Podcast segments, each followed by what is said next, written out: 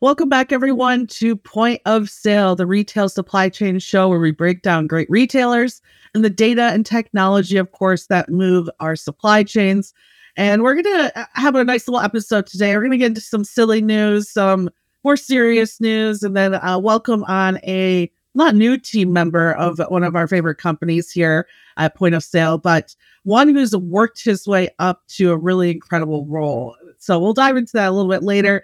But of course, want to remind everyone that Point of Sale is not just a wonderful podcast, visual podcast show. You can check it out, of course, anywhere that you listen to podcasts or on YouTube or Freightwaves TV, but it is a community. So with that comes a weekly newsletter that comes out on Mondays for you all. All you have to do is head to freightwaves.com slash POS and you can sign up for that today.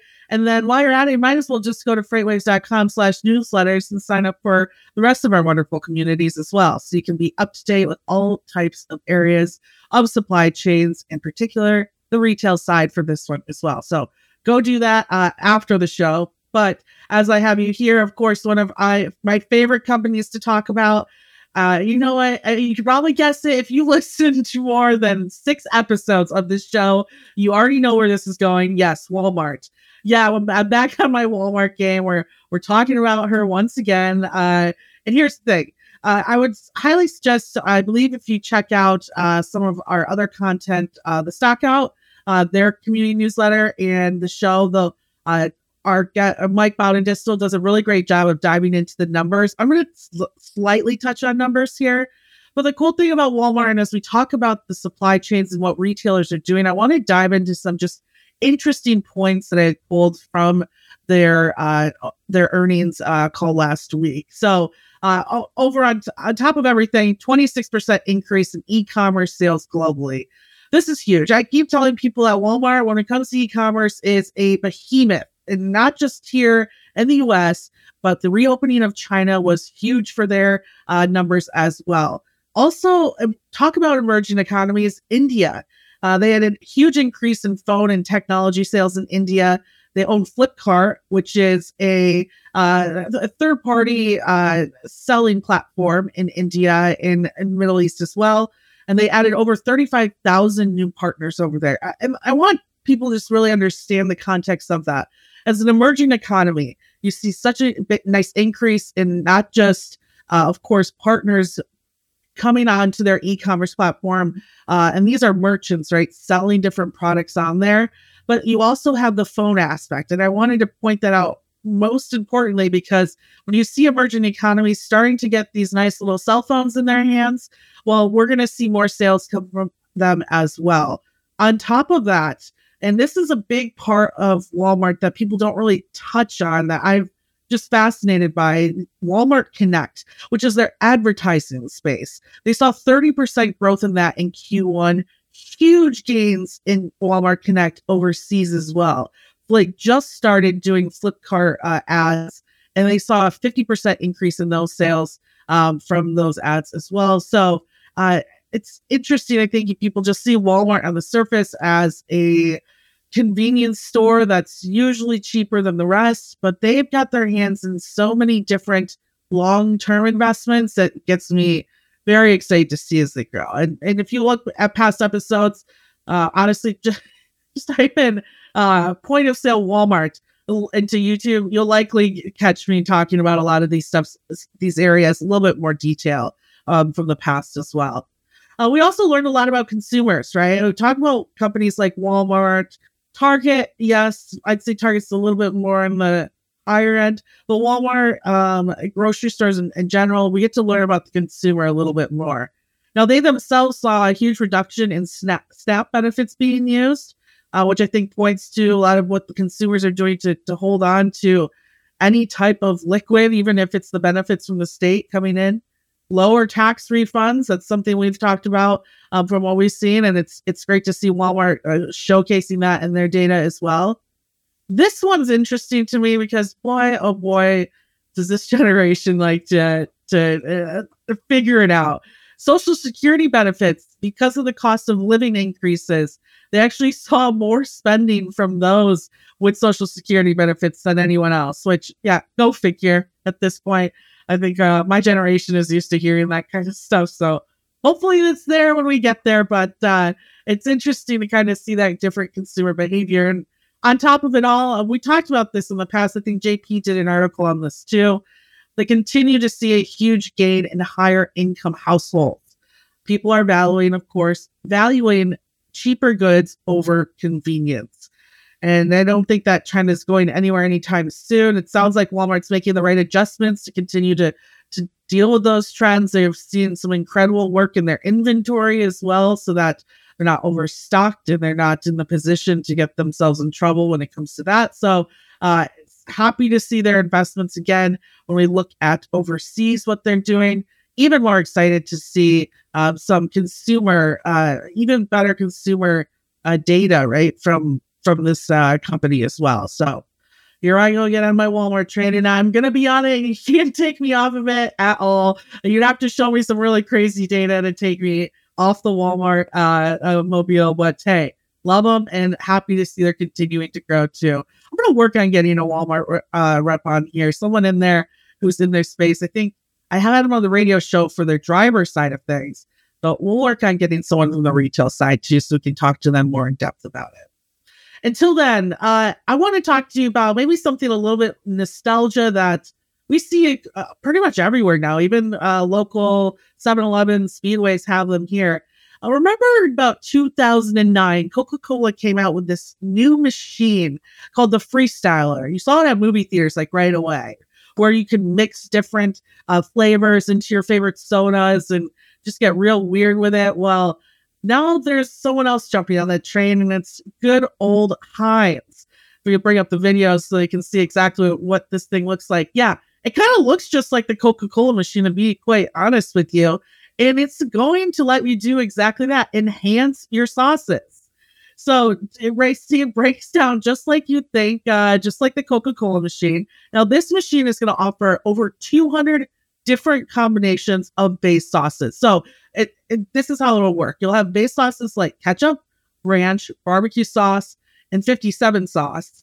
And you'll have enhancers including jalapeno, smoky, smoky chipotle, buffalo, and mango. And they'll be available at different intensities. So, like myself, who's kind of weak, like I love jalapeno, but at very low volume. Uh, if you love spice, then you could have some barbecue sauce with some smoky chipotle at the highest level of intensity. Uh, ranch. Uh, eh, that stuff's kind of crazy. I will say this machine won't mix bases yet. So all of you oddball ketchup ranchers out there, uh, that's happening at a convenience store near us anytime soon. But they did say that's something that possibly they might invest in in the future. And here's the cool part about it. The reason they did this, and actually something that uh, really paid off for Coca Cola, is again, like we always talk about, consumer data. Now, off of this, uh, and off the Coca Cola machines, uh, Coca Cola actually came up with uh, some of their most popular fav- flavors like Sprite Cherry. Uh, this is the same situation here. They want to see maybe what consumers are mixing together, what popular flavors are coming to the table, and then they could possibly sell those on uh, shelves near you sometime soon. So, uh, if you see one of these, like let me know. Shoot me uh, an image of it. Let me know how it goes. If I see one Trust me, I'll be playing around with it, but uh, I won't lie. I'm, I was thinking I'm playing a little catch up, ranch by itself, barbecue. Uh, by I don't need any intensities. You know what? That's a lie. The mango and barbecue sauce with like a little bit jalapeno, that could be kind of interesting. And uh, that's a wrap up of our Retail S news for today. We do have a wonderful guest with us. For everyone out there, we've had C3 Solutions on the show a few times. Their yard management software helps, of course, bring uh, less waste to uh, yard planning and helps, of course, get drivers in and out, keeps our supply chains moving. Well, we actually have a long term employee of the company, one who's just recently worked his way up to an incredible role. Marc Tomkinson is now the CTO of C3 Solutions. So we're going to ask them some questions on their technology. Marc, thank you so much for joining me today. Thank you very much for having me. I'm uh, very excited because I like I'm a free tech uh, enthusiast, uh, nerd. I do not engineer or code or any of that myself, but I find the roles and the work that you guys do very fascinating. And and yours in particular, because you are a lot of times I like to see the the people in your role who come from the space, but in your position, you've grown up into this role at C3. Can you tell us about your journey from being a logistics manager to this new incredible role? Yeah, and and actually, I started even before being a logistics manager. I was a, a summer intern at the C3 and C3's tech team right out of high school, and I continued doing that uh, throughout my university studies. And, and funny thing, on the on the first day I, I started working at C3, they had actually forgotten that they'd hired me. Uh, they hired me during the winter months, and they forgot. And I just showed up to a bunch of surprised faces in the office that were wondering who I was and what I was doing there. And I ended up spending my first week uh, sitting at the printer station, uh, uh, waiting for an actual desk to be available. So yeah, so I spent my university years, I guess, in the IT department, honing you know my skills as a system administrator, figuring out how databases work, uh, learning how to code, uh, building a few internal tools for our IT department to assist them in their work. But I quickly realized that I I wasn't going to get everything that I wanted or needed out of that position. And at some point, there was an opportunity for me to join the implementation team. And that was around, I guess, 2004 or something like that. And this is where really I, I, I had some of my most uh, formative experiences, I guess, both on a professional and on a personal level. On the professional side, that's when I started traveling all over the world, mostly in US and Europe you know, listening to the challenges that our customers are facing and helping them implement our yard management solutions. And on a personal level is really where during those years that I forged some of my deepest and strongest bonds with some of my colleagues. Uh, I've been working here for 22 years. So obviously we've built some strong bonds and implementing a yard management solution can be pretty big challenge that requires a lot of effort. And we needed to be a really close knit team if we wanted to achieve the results that our customers expected, right? And uh, moving on, I guess back in then I guess 2008 or so is when the financial crisis hit. It hit us hard. Nobody was buying, especially not a big license based model that involved you know huge capital, uh, initial capex and stuff like that. And at that point, I was a director of product innovation. And with the guidance of our, our CEO, uh, Nick Couture, we, we decided to do the pivot to a software as a service model and that's where I really where I really developed my uh, my product management and product design skills. Um, my geeky side combined with my uh, extensive experience that I gained through my implementation years really helped me earn the respect of our developers. I was younger than all of my team at that point, so it was really important for me to that they don't just see me as a straight manager, but as someone that they could work with and can help them solve their challenges. And by 2012, our, our SaaS platform had grown to several customers. I got promoted to VP of product development, which uh, is a role I held for about 10 years.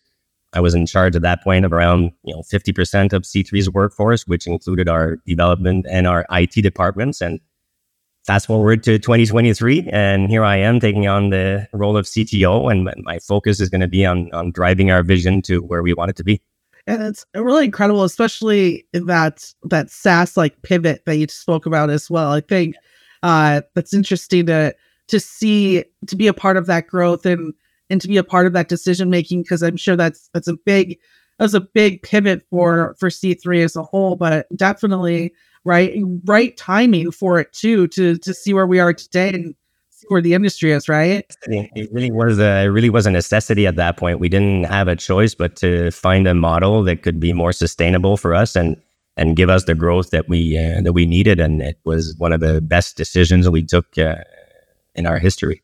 I want to talk about some of the challenges with yard management, and it's it is really I'm excited that you have such a deep background because uh, you've been in the trenches, right? You've had to deal with these. You sat, you've been with customers. You sat with them.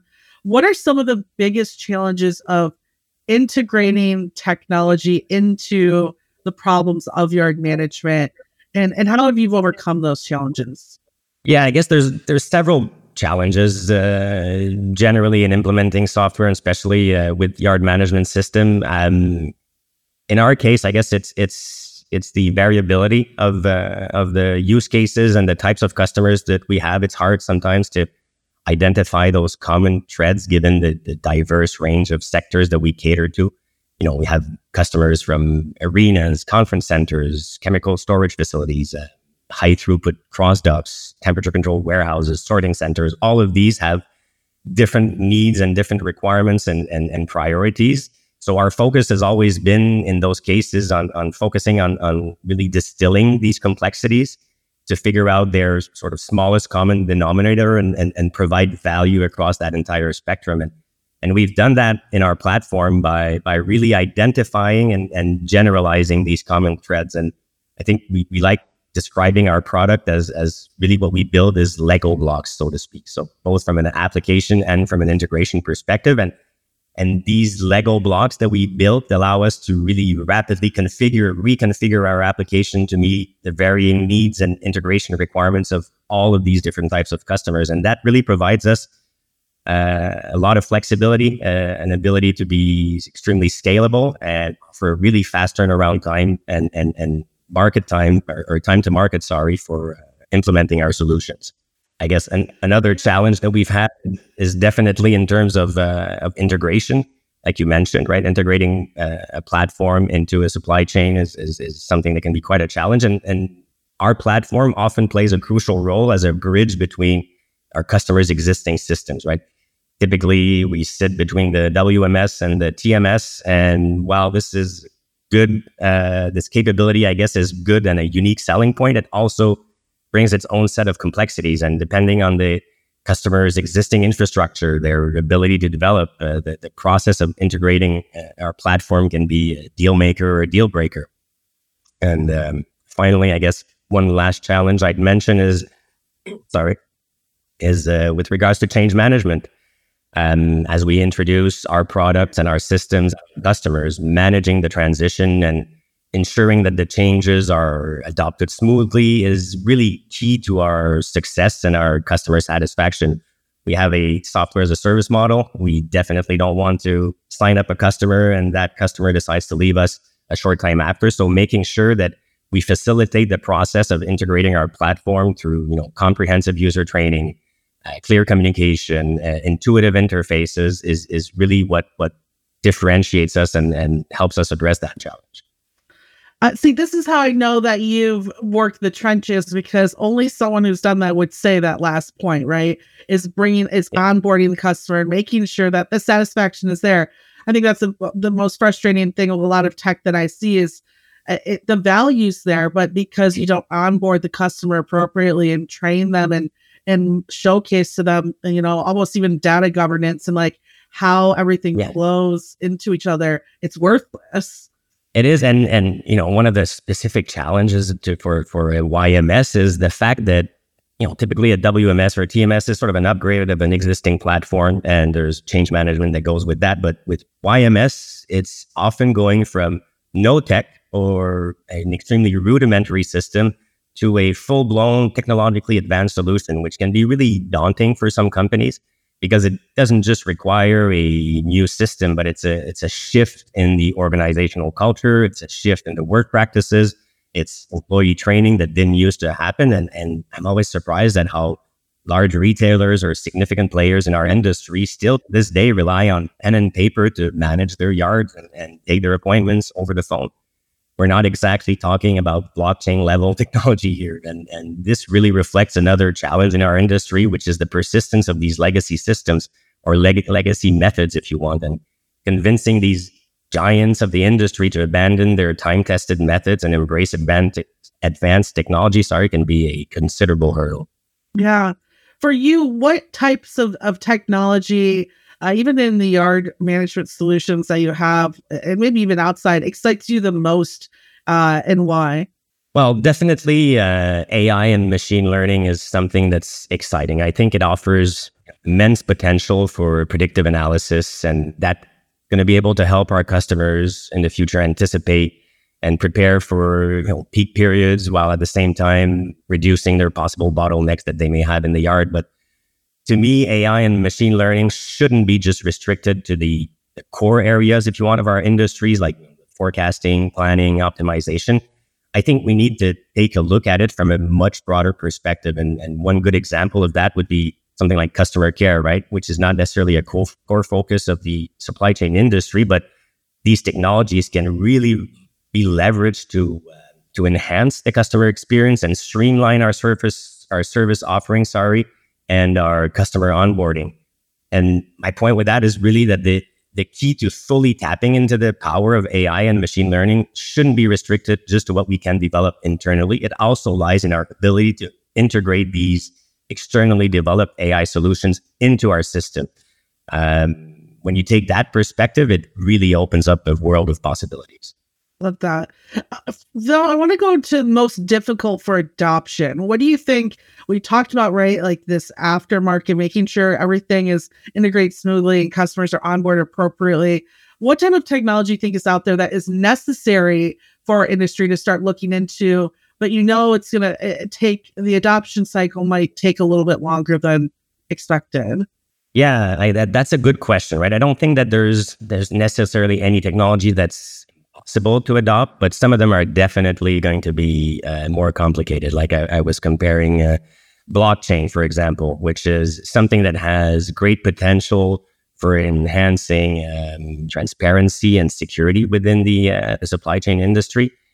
But at the same time, it would require a significant shift in our infrastructure, in our processes, and would most likely mandate like industry wide agreements and collaboration, which, to be fair, might be quite hard, uh, quite hard to achieve in the coming years. But, but despite these challenges, I do think that this technology is going to play a role in the future of our industry and it's important as service providers that we already start considering its applications and planning for its integration today.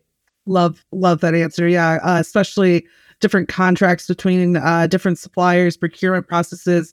There's going to be a lot of, again, that kind of type of governance and making sure everyone is on the same page. It's it's exciting to know that we're going to be able, at least myself, going to be able to report on that as we grow too. Exactly. Uh, let's talk about Absolutely. let's talk about you and your work. C three. What do we have coming down the pipeline? What are you most excited about this year and, and really implementing and, and tackling now that you're in this role? Yeah, I mean, our, our most exciting product is certainly our C3 Hive platform, which is our, our brand new uh, driver platform that en- enables communication with uh, third party drivers as they uh, as they arrive on site that's always been a, a, big challenge for our customers, uh, especially when you move outside of North America into uh, into Europe, where uh, language can be a significant barrier. You want to, and, and, yard space, I guess, is at a premium in those facilities. So making sure we can turn around drivers coming for pickups or deliveries in an extremely timely fashion is essential to them, and that's where that's where Hive shines the most is in being able to communicate easily with uh, drivers uh, from uh, any any country. Our application is already translated in dozens of languages, so it really allows us to, uh, or allows our customers, sorry, to, uh, to, to streamline the arrival process and, and departure process of those drivers, making sure that drivers are on the road where can, where they can actually do some productive work rather than sit in the yard and wait to be unloaded or loaded. Yeah, uh, I'm very excited to see the growth and happy to have someone new uh, to, of course, interview and, and learn more about. And um, very excited. As, is like I said, as we grow and we start to dive into these new techs, I'm going to have to have you back on so we can talk about them and their oh, implementation oh, as well. Thank you so much, Marc. I appreciate your time. And of course, uh, for our audience, as we uh, wrap up this wonderful episode, I've got to let you know we are going to be in Cleveland in about a month, actually, a little bit less than a month.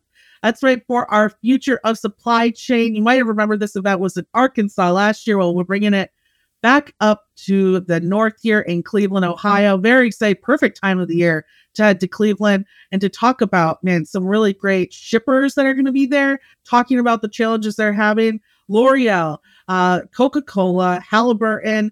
Uh, let's see here. We got um, uh, big players like Parade, Vizion, Turvo, Maven, Ryder, Denim, a lot of the companies that our retailers are using today will be there presenting, showcasing, of course, the technology that they use to make sure that they're staying up to date with their customers too. So go and head to live.freightwaves.com and get your tickets, hotel rooms, all that jazz, so we can hang out in Cleveland here in just under a month, man. Time flies. And I'm excited to see my Freightwaves family there and all of you there as well. And of course, if you are looking for some more content from me, you can head to SiriusXM every night, Monday through Friday, to the Road Dog Trucking Channel, channel 146. And we're talking all things freight. It's a lot of fun driver content, shipper content tonight. Uh, of course, we'll have Mary O'Connell on with us this wonderful Wednesday. She's always joining us to talk about the work she's doing in her communities as well. And just like this community, head to freightwaves.com slash POS. Make sure you sign up for our weekly newsletter. So you get that on Monday. And then, of course, this wonderful show comes out on Wednesday for y'all to enjoy too. Thank you so much, everyone, for watching. Make sure you go out there and spend some money to keep this show going. And I will talk to you all next week.